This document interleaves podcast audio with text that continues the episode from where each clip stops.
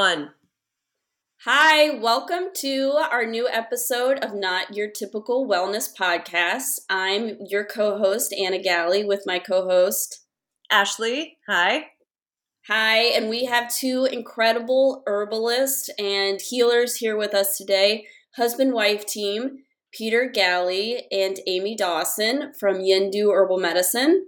Hi, guys. Hi, everyone. Hi. Full disclosure, Peter is my brother and Amy is my sister-in-law.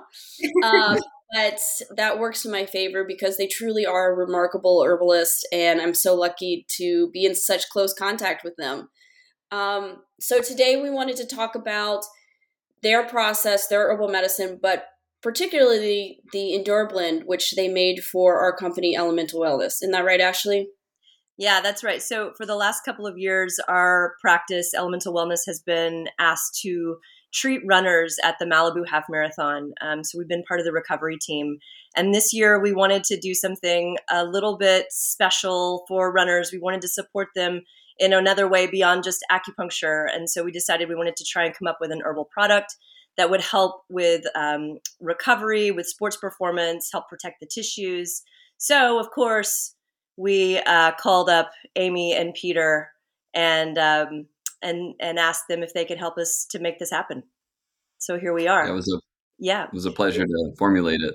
And actually, it was far greater than our expectations. We had runners who actually got the product on a Saturday, and then the race was Sunday morning. And people came up to us after the race and told us that they were set personal records for their run, and they truly believe that it was the drops. It was the only thing they did differently. So, I mean, quick results, incredible results. People were stoked. We're stoked. So we should talk about it. Yeah, but let's start off, Peter, Amy, give us a little bit about your background, how you got into herbal medicine, and what made you decide to start Yin Dew, your company. Okay, I'll go first. I feel like because we have two different paths to how we came to Yin Dew. And so I started herbal medicine. I was actually preparing to go to Chinese medicine school so I could study herbs because I really didn't know that there was another avenue to studying herbal medicine, you know, like as a, like, you know, professional way. And so through that process of, you know, getting the credentials to go to Chinese medicine school, I had just had my son, and it was like kind of a pivotal moment. It was like, okay, either go down this track or another track came up, and it was through Western medicine, like folk herbalism. Mm. And so I decided to take that path because after having my baby, it was just, it was recovery time. Mm-hmm. And so when I saw, you know, it was the Gaia School of Healing, and it was located in Topanga, I just felt like this is really where I need to be. This is like what feels really nourishing in a way that I want to, you know, I was interested in learning herbs because it was all like sensorial.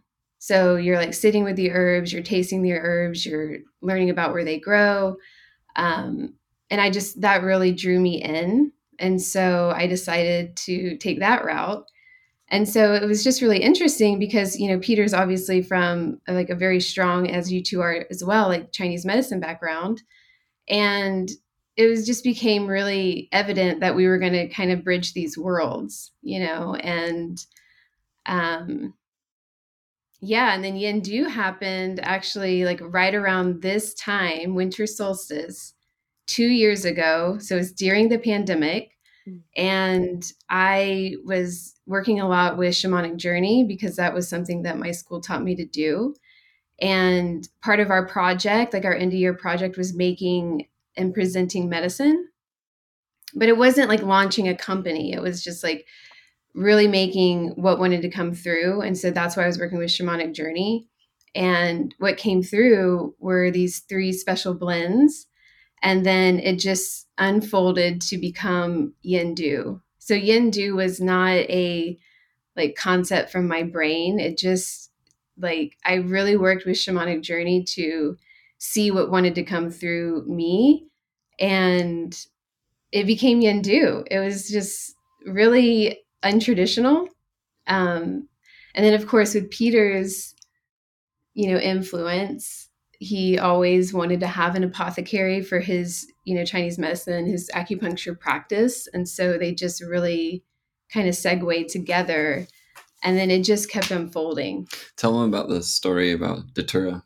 Datura is our symbol. Datura is a flower.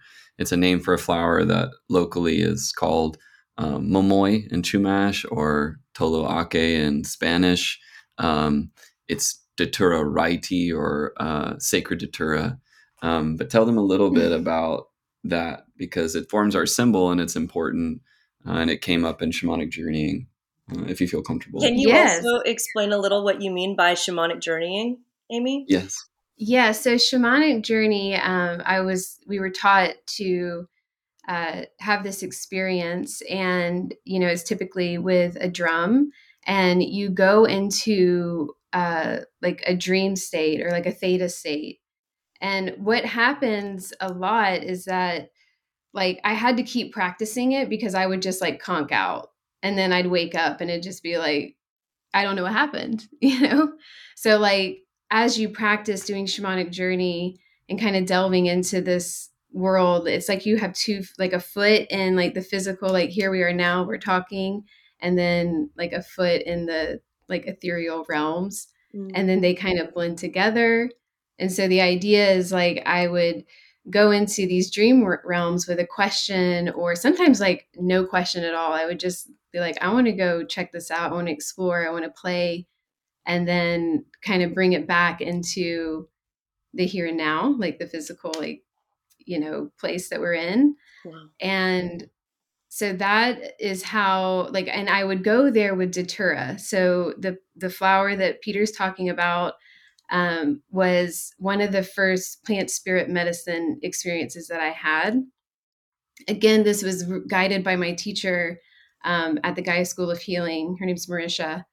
And yeah, she had us just really kind of go out of our thinking mind and just explore from this place that was non-analytical. And so I connected deeply with this flower, Datura, immediately. It was on the farm, just kind of growing randomly. And you'll see Datura growing all over Southern California. Wait, let me ask you, Amy. Just to clarify, Datura is poisonous, so you didn't physically take it, correct? No. Yeah, Datura, that's such a great question, Anna, because yes, I've never ingested Datura. I've worked with Datura as flower essence, and you can do that safely. But I would definitely recommend, you need to have somebody show you, or let you know that it is totally you're in good place with it. But yeah, you can go up to Datura and you don't need to ingest Datura at all. Most of my experiences with Datura was just sitting with the plant and meditating and going into Shamanic Journey. So that was kind of my goal or my intent whenever I would go into Shamanic Journey. I was just I want to meet you. I want to meet this flower. I want to meet this spirit and this essence behind this flower, because I was getting getting messages and just physical experiences from just sitting and laying under the flower and meditating with the flower.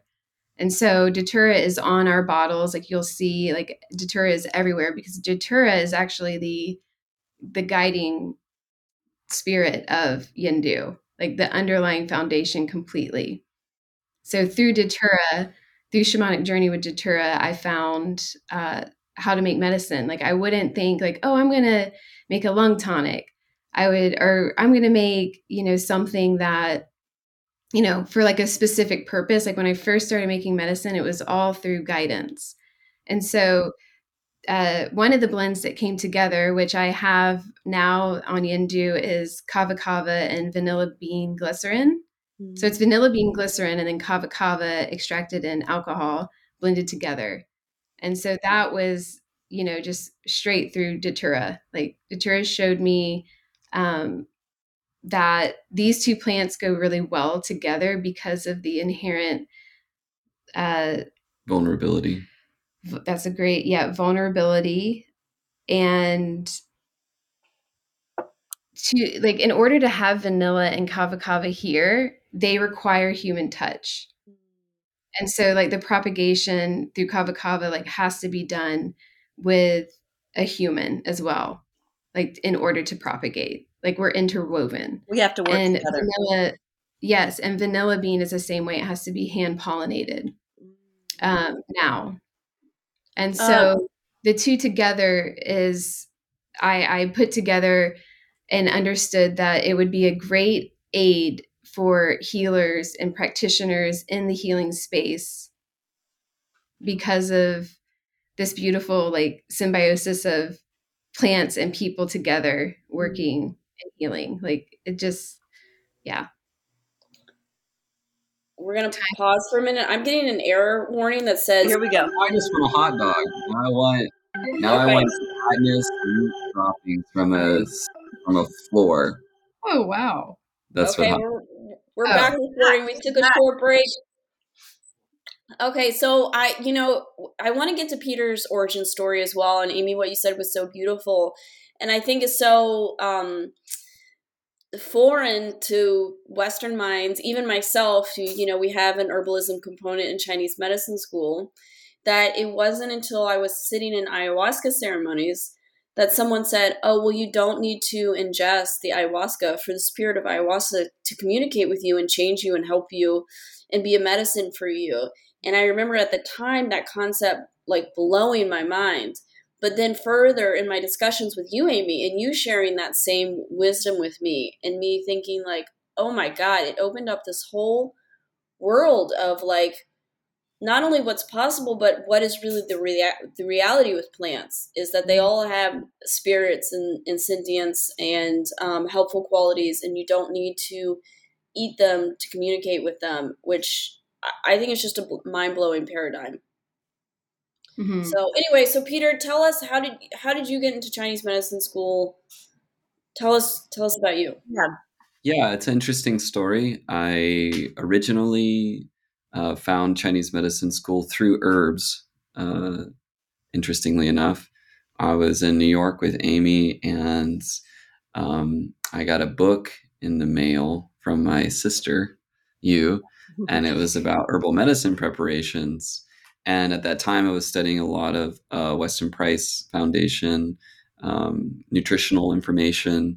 I was really into that for a while, and I was wanting to get into herbs. I didn't even really know what I was doing. I walked down the street in New York to a place called the Flower Shop. Flower Power, yeah. And it was an apothecary, which I didn't even know what that was at the time. I just walked in and saw all these glass jars, and I saw all these herbs, and I just was like, I'll just, kind of, I don't know what I want. And the attendant there helped me. And I got some black, I know now, I actually didn't know what it was at the time. I just, in my living memory now, thinking back, I know the herbs, but at the time I just didn't even know. But it was black cohosh, actually, raspberry leaf, motherwort, actually. And we just drank these herbs. They were on our counter and we just messed with them. We had no real understanding. I got the book later and then started to see all these medical preparations, and from Anna. And then, so eventually I, thought that that's what I would do when I started to transition out of what I was doing up in New York. So I came to California and I thought I would pursue a herbal medicine certificate. But when I looked at the herbal medicine certificates that I could see online at the time, there were only 3 weekends. And I felt inherently that if I, for some reason, there was a nagging need to treat complicated and serious illness or illness that was difficult to treat for whatever reason. And that's a deeper mystery that I'm still trying to uncover. So I was looking around for herbal schools, didn't find any. And I went to the local grocery store and I found a Ron T. Garden book. And Ron T. Garden is a kind of a famous and infamous in our field, I would say. He's part of the generation of tonic herbalist that came out of a relationship with Chinese tonic herbalism, which is kind of a long history that I'm not going to get into, but it's definitely famous and infamous. There's two sides to it. So anyway, but I read his book and it talked about treating serious illness, supporting serious illness, and that it was out of a medical paradigm called Chinese medicine. And so I looked up Chinese medicine schools. I saw there was a 4-year program and I thought, oh, this might prepare me or equip me to be able to treat illness that was complicated. So I went to school and I actually was practicing to become an herbalist. I was tutoring in herbalism, and I was prepared to go down that route, the classical route, with a text called the Treatise on Cold Damage, or Cold Injury. But then halfway through, I started finding the original text of needle therapy, heat therapy, and herbs in the Yellow Emperor's Inner Classic. I started studying that through various means, and my modality became specifically needle and heat therapy, as described by that text, and trying to at least learn that. While I was in school, I still had those herbal ties, though, and I started working for a local apothecary on researching sourcing. And when I did that, that was not a pleasant experience. When I was researching sources, I found that the whole event of a herb coming from specifically China is fraught with difficulties, actually. There's a lot of opportunistic issues that are going on. And when the herbs finally get to the United States or Europe, often things happen where entire crates are switched. Things are said that they're organic and they're not. And I was troubled by this, and I called all the major herb companies, which I won't name. And there was a lot of negative reaction just for simple questioning, like, hey, where do you get your herbs from? Or can I see your certificate of analysis? Wow. Some would threaten us, like a small apothecary, just for asking the question. And then some would tell us, oh, we'll get those to you. And they never did. And what I realized was there was only one company for specifically Chinese herbs that was actually doing due diligence, and that was Spring Wind in California. And so for this local apothecary, I submitted my research, and they changed all of their stock because of that. And I developed a small interaction with the person that owns Spring Wind, Andrew Ellis, and talked to him about the process and his rigorous analysis of herbs. And that was kind of my foray into it, but I still lacked a physical relationship with the plants. And I didn't really know that that's what I was missing. So when Amy started to feel her call and go to this experiential school where she was in nature, ingesting plants, and she came across a book called Sacred Plant Medicine from Stephen Harrod Buhner. And in that, he talked about how plants talk to you and are part of a living framework or web of reality that you are also within. And we started tasting plants together. And then the need for proper sourcing, which I really knew that was essential to create incredible medicine, because your source of herb is your medicinal texture that you get.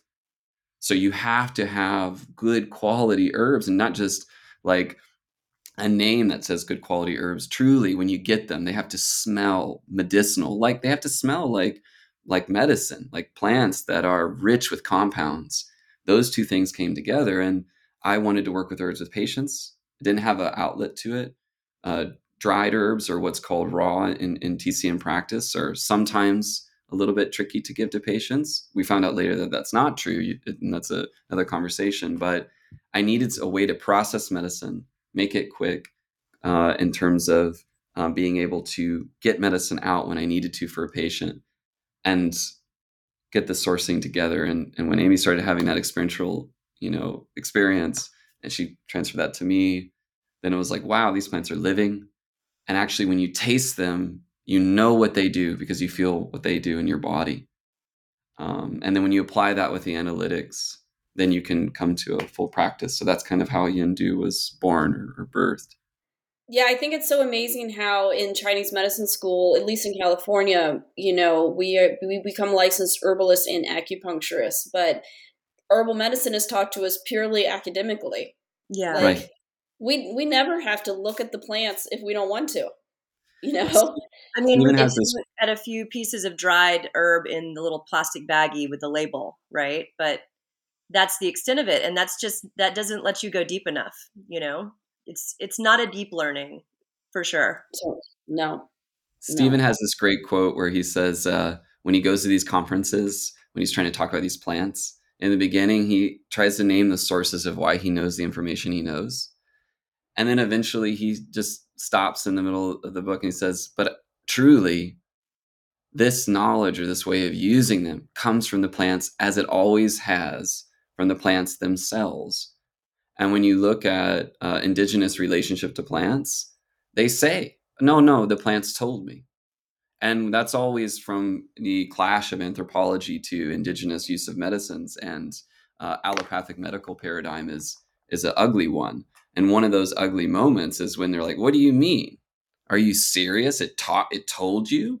So there's these anecdotes that Stephen will tell about how indigenous people will, there's a certain plant where they would sneak up on it. And they said, if you don't sneak up on the plant, it won't give proper medicine. And they basically, when this hits, the ears of allopathic medical reductionism, they're like, what, this is ridiculous. Basically, like, look at, these people who don't know anything about the world, this sort of patronizing quality that we see in allopathic medicine.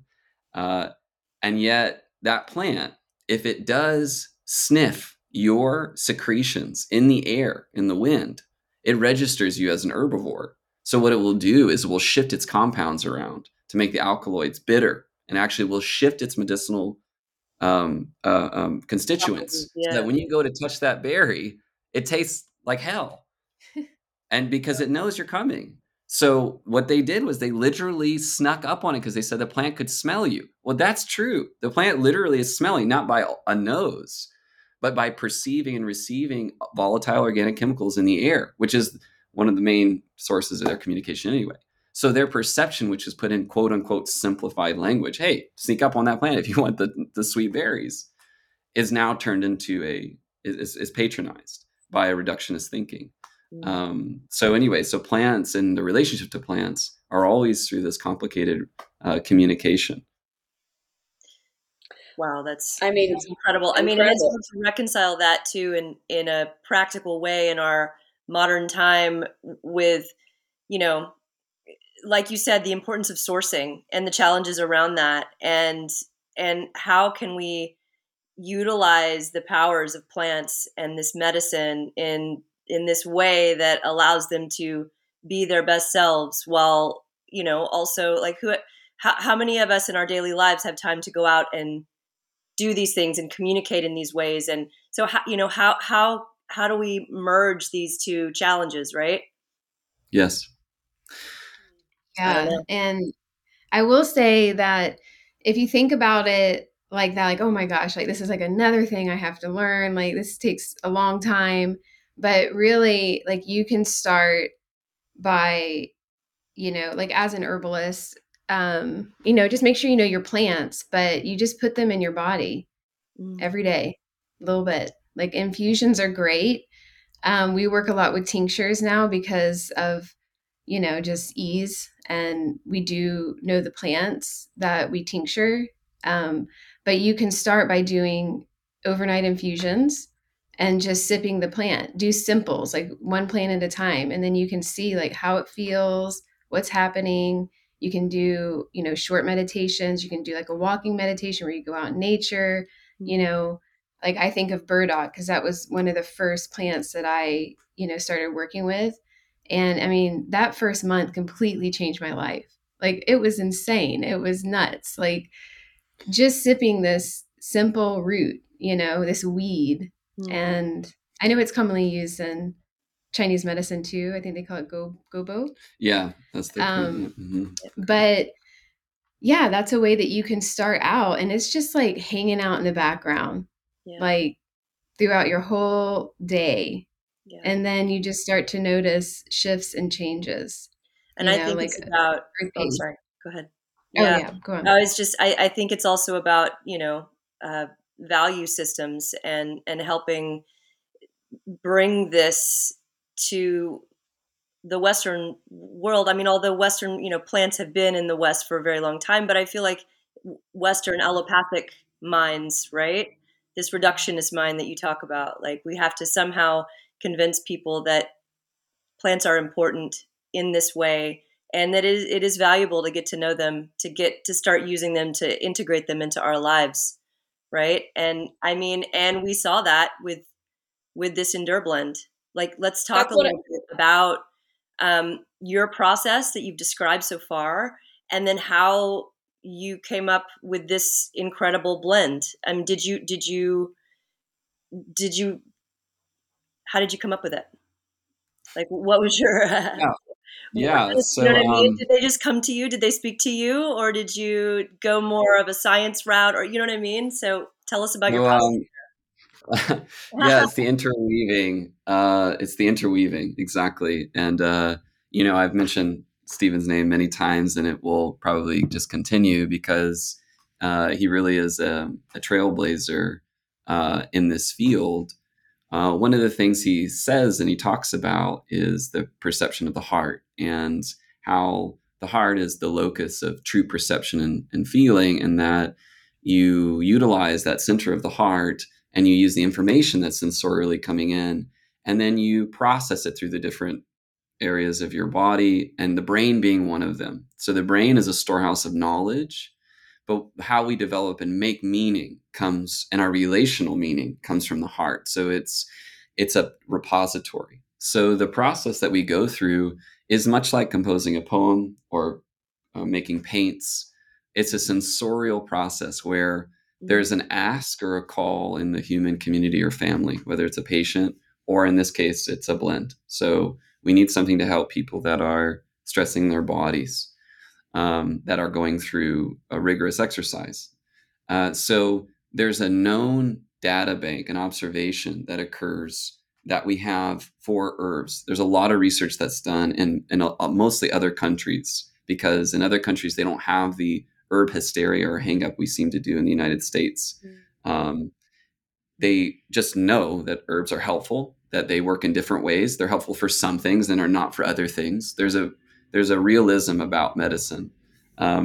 And so you have this huge body of observations, and then you merge that with your own personal experiences and other forms of knowledge. So traditional knowledge is one of those, indigenous knowledge.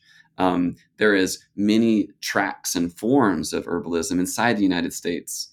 And Stephen will talk about this in terms of the unique landscape actually the United States has because of indigenous, because of Appalachian medicine, because of European medicine. There's a huge a melting pot, to use a phrase about the United States, mm-hmm.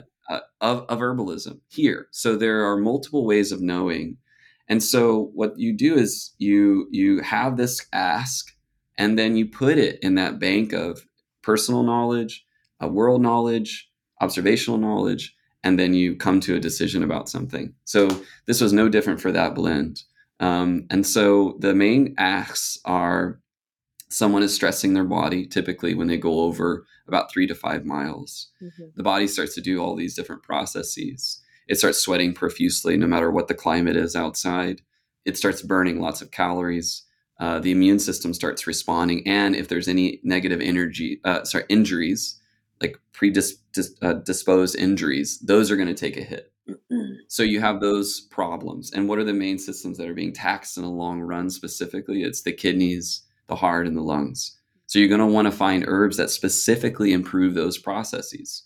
And so we have not only the observational data of that, we also have the lived experience of it. So you just merge those two together.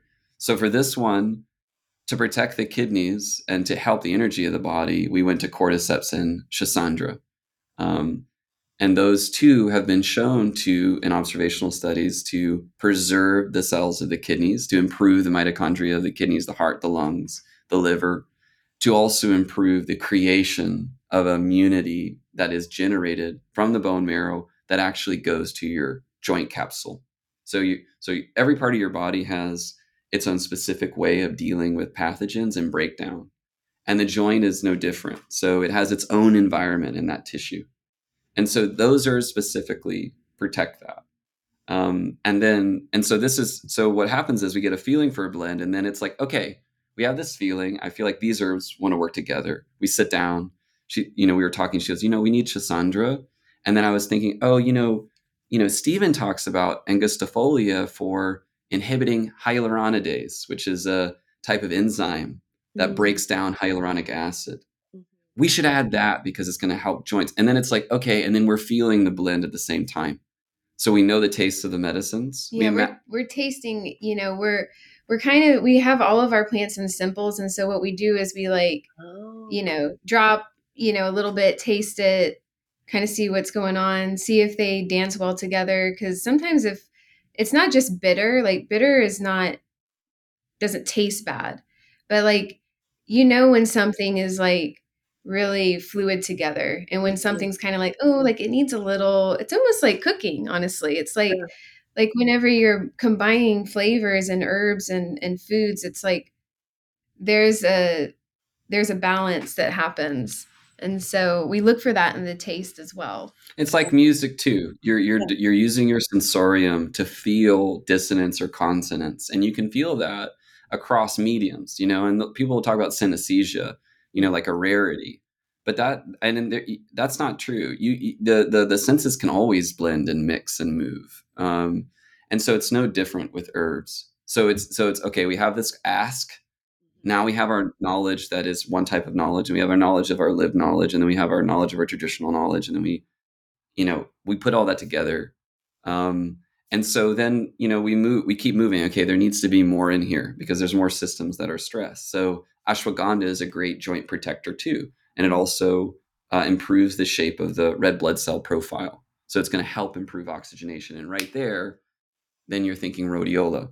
Because rhodiola at the site of the lung tissue actually improves oxygen uptake, and has also shown if you are working out, if you're sedentary, rhodiola doesn't do this. But if you're working out, it will improve your exercise intolerance, meaning it will improve your ability to exercise. So now we have rhodiola. Sorry to interrupt you, but this is immediate. This is an immediate response. Yes. So blood compounds in plants are very complicated. They have different levels of how much that you need for them to be active, and they're various, but rhodiola is pretty immediate. So it's well known that rhodiola helps you when you go to high altitude because it helps the utilization of oxygen. And so, those are pretty immediate. There are others that take longer to build up. And also they're ones that have an immediate effect, but the effect of them. So for instance, improving your immunity in your joint capsule, that happens immediately. But for your joint capsule to then change over time, if you have pre-existing damage, that would take time because you need that immunity in place for then the joint to change as you move through time. And that's dependent on how much damage is there.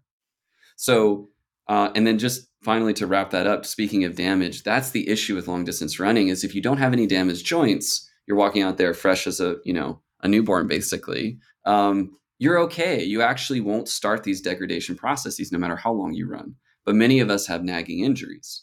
So what happens is you're running and you have a joint that's already not working well. It's already having some type of inflammatory response. And then when that inflammatory response, the compression begins. Mm-hmm. And then that fluid is already inflamed. And then you're adding compression. And then you're adding connective tissue that actually, and lymphatics that don't pull it well because it's inflamed and swollen. And now you get joint degradation. Mm-hmm. So what the angustifolia does in that moment is stops that response where you're starting to break down hyaluronic acid, because this is a longer discussion, but hyaluronic acid, its breakdown actually results in healing. But the problem in a joint is that it creates scar tissue. So what you want to do is you don't want that to happen when you're running. So that part is the angustifolia part. And so basically the process of developing a blend, we're saying, is it's this complex artistic process where you're trying to fit all these things together. And then just the last one, Ulithro, it's just it's an amazing stress reducer and increase the body's ability to deal with stress. Mm-hmm. So what happens is, again, if your system is relaxed like that during a stressful event, you also make better decisions, and also your body moves literally better. Like a good example is you're rushing late to work and you try to get out of your car and you try to grab your coffee cup and you just spill it everywhere, or you trip over something, you run into the door. That's because your stress response is so high that you've lost proprioception. You literally don't know where you are anymore. You don't know your body in space. So you just you just answered so many questions for me, Peter. That's incredible. I didn't know that. That's amazing. Yeah. So basically with this, I didn't know that, but I had a teacher a long time ago where I was like, she was like, oh, how you doing? And I was like, I keep falling. Like, I keep running into things and falling. And she goes, that means something's going on in your life. You need to check out and you need to like do some self-care. So I had somebody tell me like that idea in like folk wisdom a long time ago, but I didn't know the science behind it. It's of course. Yeah. It's that direct relationship to your environment. And again, this speaks to a longer story, which is much more, it's very beautiful and interesting that we live on a planet with other beings that develop compounds that directly help our experience. And that gets into the more deeper mystery of the planet and why you can talk to plants. And that's not so quote unquote deemed crazy, because these plants can literally help you be more aware in your life. And people have been using plants before people were considered people. Animals eat plants, so there's this gift giving that occurs that is inherent in the system of nature that, at least from my perception in our community, in our current world, at least in the, our where our country is we don't recognize that exactly. network. But anyway, no, it's so true. And I find myself really trapped by the Western mind, Western capitalism, allopathic mindset myself, even as a Chinese medicine practitioner and technically a licensed herbalist, although it's hard to call myself an herbalist when I talk to you guys. But there are levels, all levels of practice, Yeah, exactly. But the one sort of like thought exercise that really breaks me out of that mindset is the thought exercise of, where do you think this Sudafed is coming from? Where do you think your Tylenol comes from? Right. Where do you think the plastic container you hold comes from? Where do you think your car comes from? It all comes from earth, and it all comes from plants. All medicine is derived from plants or fungi, I guess you could say. Humans, animals, horse urine. Horse urine's in a lot of pharmaceuticals. And that basically the pharmaceutical process is making it synthetic, breaking it down, stripping it of its complexity to form it into something new. And so, like, in a way, when you're taking pharmaceuticals, you're still taking plants. Now, caveats are that it's generally not as good as for you, has side effects. It's been chemically treated, all this sorts of stuff. But like, I think when people are really just Western medicine minded, I'm just going to trust the science, quote unquote, or I'm just going to do what my Western doctor tells me to do, quote unquote. I'm like, it's still coming from the same source, Yeah. Just a different method. That's always powerful way for me to kind of check myself when I find myself in that same mindset. Mm-hmm. Yeah. I think it's one that we had to really unravel from too. I mean, I feel like had that perfect, junction of like my life of having a baby and just feeling like I cannot go sit in a classroom right now. Like, I just don't have it in me. I just knew it. I was like, and I'm like a little bit stubborn and like, I'm like, well, I'm going to go for it. Like, I didn't have it in me. I was like, I'm not going to go for it. I'm not going to push myself. Like, I'm going to go lay under this tree because that feels really nice, And it was just such a long process. Like, I remember thinking like whenever I would get these beautiful messages that I know weren't coming from me because I had never seen or said or thought of anything like that, like, some of these messages that were coming through at the beginning, and just through the support of having the community of other people who were going through that process of like, whoa, like, so you're talking to plants too? Like, what would you dream about? Or, and just sharing and supporting each other. We just like, kind of like over time. And I still, like sometimes have it too, like where, especially working with people that come with those concerns, like about plants being like deeply like afraid of plants, like they're going to kill me, you know? Like some people I've experienced that, and, you know, it's just an interesting place to be. I feel like it's something that I can relate to as well. Like I remember being afraid of herbs too at one point in my life because of all these messages, like even if I didn't hear it directly, like images, it's just been building for a long time, that paradigm. And so these statements it does not been approved by the FDA. Yeah, exactly. You know, and like right. just stuff like that. I mean, that's caused complications for us too. You know, it's just like, well, like how do we speak to that language too? Like how do we, you know, like not confront, but know, like just know where the something else is in the room that is not true. Yeah. But also like managing that fear, and like, you just feel it in yourself too. Like you're saying, like when it comes through and you're, yeah, like feeling like you're in this middle ground of like science and you're kind of trapped in the middle. Exactly. Yeah. Yeah. Yeah. Now there's one other. Oh, go ahead, Peter, go. Well, I just think that, I think the big thing is that, you know, that we started to move through is understanding that, science and observation are not equivalent to a medical paradigm or a treatment modality. And that is the big thing, I think, that really freed us, because we realized that observations are free in the sense that they are part of the human way of perceiving reality, their oldest time. And observations that use different means, for instance, use an instrument to observe something like a microscope, are still part of the same lineage of looking at something and trying to be aware of it in general, and then developing methods of data to quantify, or in the last 50 years, qualification of data, or the quality or the sense of it. And so these different forms of observation, they're free to anyone. What you do with that observation is what defines your paradigm.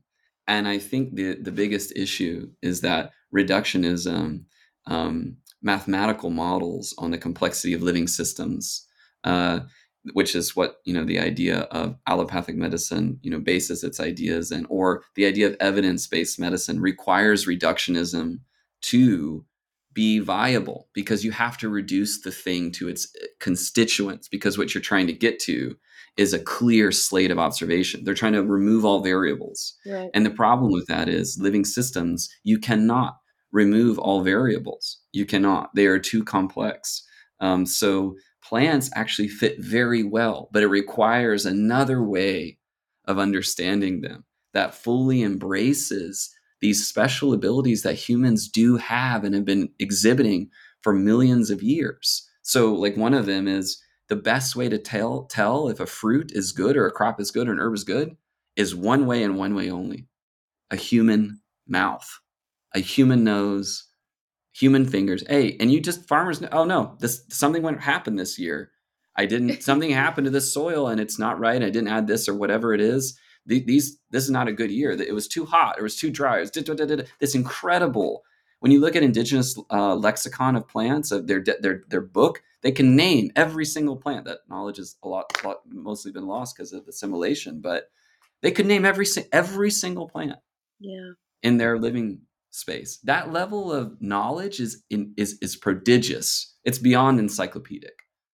But there's this feeling like humans, reductionism, the problem with it is it inherently diminishes personal experience, inherently, because you have to be objective, not subjective, even though that's a falsehood. So what happens is you have a personal experience of something, but then you don't have the language in the reductionist mind to actually deal with it. That's just you thinking some stuff, you know, and that's the mind that comes in. Mm-hmm. So the problem is how do you deal with that in a medicine that is completely resistant to reductionism, meaning you have to test the whole plant compound. Well, which plant is it? This plant is eleutherosides B or A or C, or, well, this part has more B. And then, well, we don't, that doesn't work with plants. You can do it. It gives you a color of knowledge, but it's not the only knowledge. And so, yeah, it's just when you look at pharmaceuticals and what they have to do to them to change their components, and then you look at the results of that, the amount of pollution, a lot of body damage, what they do because they're synthetic, then you have to sit back and look at your paradigm. Well, what is my paradigm telling me that that's okay? Well, what do I think about the body, that it's okay to reduce this compound and then change it so that it makes it harder for the body to get rid of it and makes it a forever chemical, and it's going into our environment and destroying things and stuff like that. Your paradigm then has to be reevaluated. And I think it really took us a long time of going through that to really free ourselves of that. So yeah, that's powerful. I know we're getting close to time to wrap up. And at the end, I'm going to ask you guys to let people know where they can find you and your beautiful medicine. But I just want to say, as a personal antidote, before you had made the Endure Blend, I had torn my other knee, my good knee, and I was in a lot of pain, and I was wearing a knee brace to work, and I had to get rid of a lot of my shoes because I couldn't wear them. And having taken the Endure Blend, I am back to hiking pretty much 100% normal, back to yoga pretty much 100% normal. This is about 3 months. So for me personally, it's been life-changing. I don't have to wear a knee brace to work anymore. I don't have to take an ibuprofen to make it through a shift. So I just personally want to say thank you, because it's been life-changing for me. Yeah. Really happy to hear that they're working for you. Yeah. Yeah. And quickly, Peter, can you, or Amy, either of you, can you talk a little about the process that you created for the cordyceps? Didn't you, you did something unique and different to allow that into the tincture. Is that right? What was different there? So plants give different things depending on how they're extracted. And water is a way to extract things. Alcohol is a way to extract things. The cordyceps, when they're used in Tibet, they're typically added to an alcoholic drink, and then the whole bodies are eaten after they've soaked a little bit. And the alcoholic drink is slightly alcoholic, but a little bit of water. And so often you'll hear this in mushroom discussions, which is dual extraction of a mushroom. And what that is they're typically trying to do an alcohol extract and then also do a hot water extract. And what they do is they make an alcohol extract, but it doesn't get all the constituents of the plant. So they make a hot water one, and then they combine them to preserve them. Because the issue with water extraction is that there's no preservative. So it'll go bad in 3 or 4 days. Mm-hmm. So what we did was we soaked the cordyceps in alcohol to begin that alcoholic extraction. And then we added purified water and cooked it down into a 1-to-1 syrup. So what that means is there's a pound of cordyceps for 16 ounces of liquid. And so you get this very strong extract of cordyceps. And then we use that syrup, which is not shelf stable, because even though it has a small amount of alcohol, it doesn't have enough. And then we add that to the alcohol extracts of the other 5 plants, thus bringing the total alcohol content to around 40%, which is really, you don't want to go below about 40 to 45% if you want that 10-year shelf life. So in that way, we were able to extract all the medicine from the cordyceps while still maintaining a potency, a medicinal potency, and also maintaining shelf life. Wow. That's incredible. That's really cool. And then on the bottle, it gives you a dosage recommendation. How does that apply if, say, 110-pound female takes it versus a 230-pound male, or whoever? Yeah. Yes. The question is dosage. And is there too much? Sure. The question of dosages and dosing is really interesting. So we've been working with plants for a little while now, and dosages, and Stephen talks a lot about this, are very personal.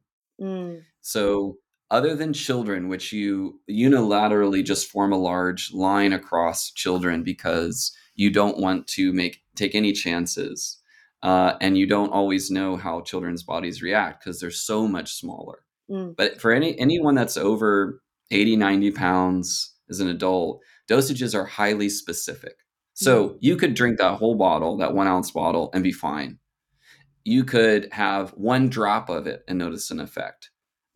Sometimes it has to do with weight. Sometimes not. Sometimes people's physiology, when you move certain things, are highly sensitive, no matter what size they are. So dosage is, the standard dose is one dropper full in 1 ounce of water 3 times a day. But what I tell people is, and you know, we've experienced this a lot with patients, both Amy and I, is that how did you feel after you took one dropper full? That's just the basic question. Did it help you? Well, no, I didn't really feel much of an effect. Okay, that's fine. Take 3 dropperfuls. What did you feel? Oh, I noticed that my joints are a little bit smoother, but I'm still a little tired. Okay, take 6 dropperfuls 3 times a day. What do you feel then? Oh, I feel a little too, like I'm too, I couldn't sleep that night. Okay, drop the dosage in the evening. Don't take it in the evening. Take 6 in the morning, 6 in the afternoon. How's that? Oh, that's just right. I feel my joints are loose. I feel enough energy. I feel more strength. My breathing feels better. I can sleep like a baby at night. So dosages, they're always prescribed and prescriptive, but truly, and I noticed this with myself, like the other day, she made, Amy made a overnight infusion for our son who has a cough that sometimes comes and goes, very light amount of herbs. And he's feeling much better on that small dilute amount. And I drank some and I was like, oh, I feel a lot better. It's a very small amount. So you really have to explore your own body, explore the effects, and be your own recorder of effects. Take a very personal relationship to what you're ingesting and see, does it make me feel better? And that's how you know your dosaging. That's amazing. Mm-hmm. Yeah.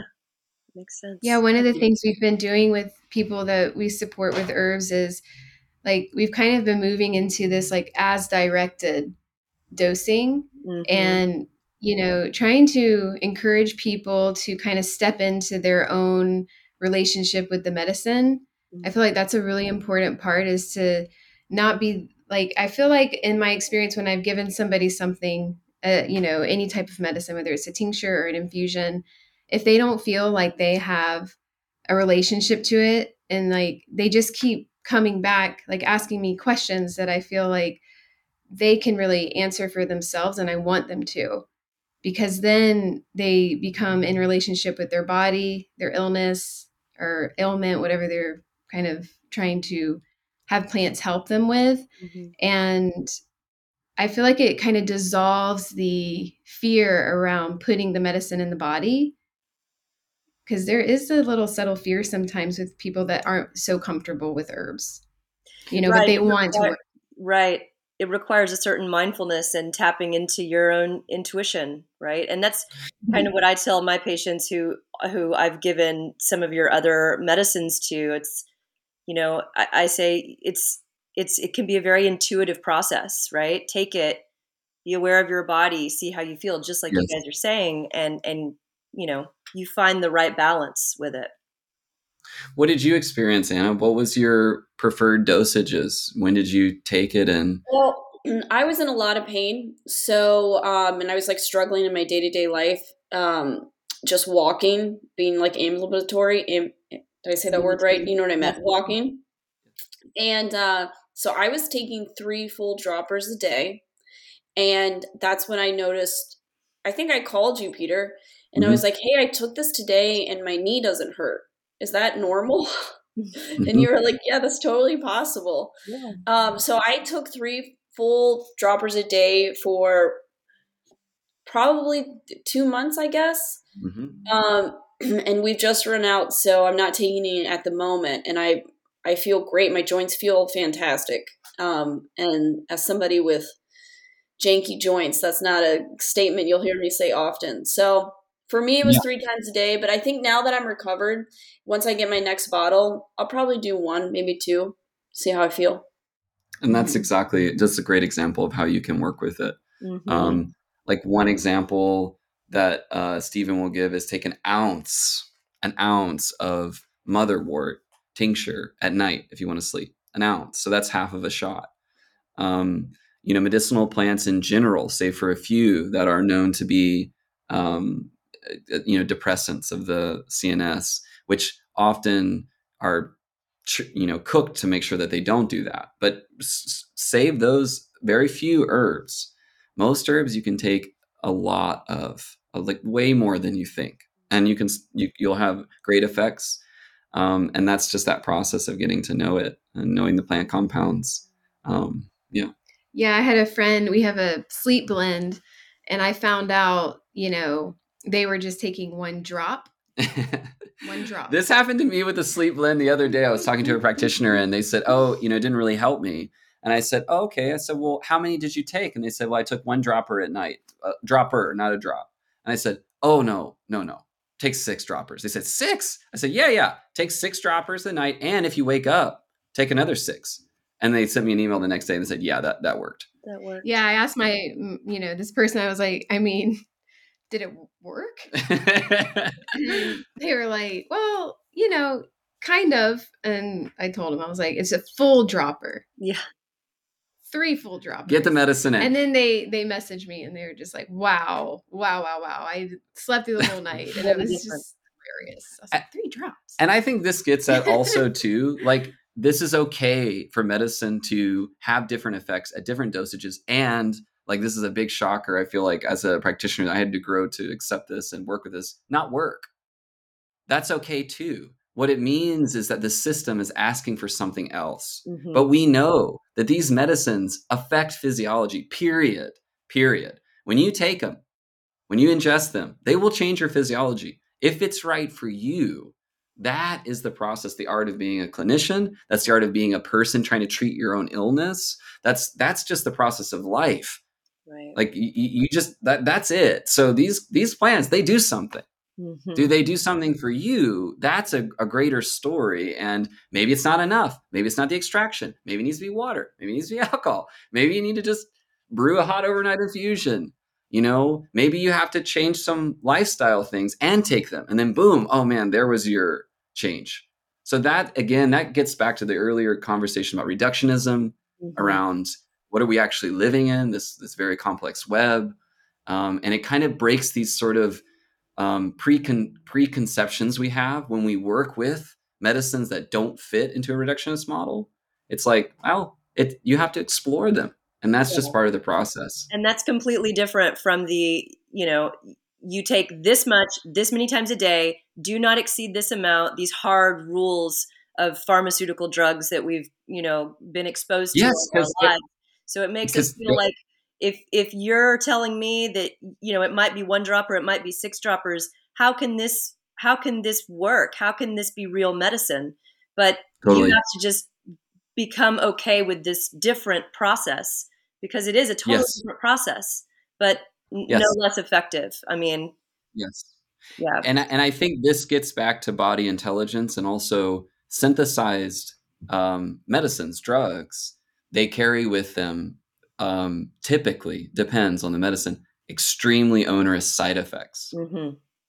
And that's really because that's why dosaging is so important, which, by the way, is a whole nother complicated thing about dose-dependent response, which is something that is not talked about. But sometimes you don't even need a large dose of a synthetic to have extreme response. And we're seeing this in the environment now. You can very small amounts of Xanax and completely change sex expression, like a tiny trillionth of a part. So that is in a real, you have to follow those prescriptions in general, because when they're synthesized like that, the effects are deleterious. Whereas most plants, there are some where you get maybe nausea when you have too much, or you sweat too much, or you have a stomach ache, but your kidney, you don't have organ failure, like there's a huge gap there. And I think it's spot on, Ashley, is that that's a holdover. And how do you work with that? Right. It's a process. Wow. You guys, this has been an incredible conversation. My head is spinning. I'm so excited. This is definitely something I think we have to have a round 2 and go deeper into some of these topics for sure. I agree. But I want to thank you both so much for this incredible medicine, this blend, and for taking the time to talk with us today.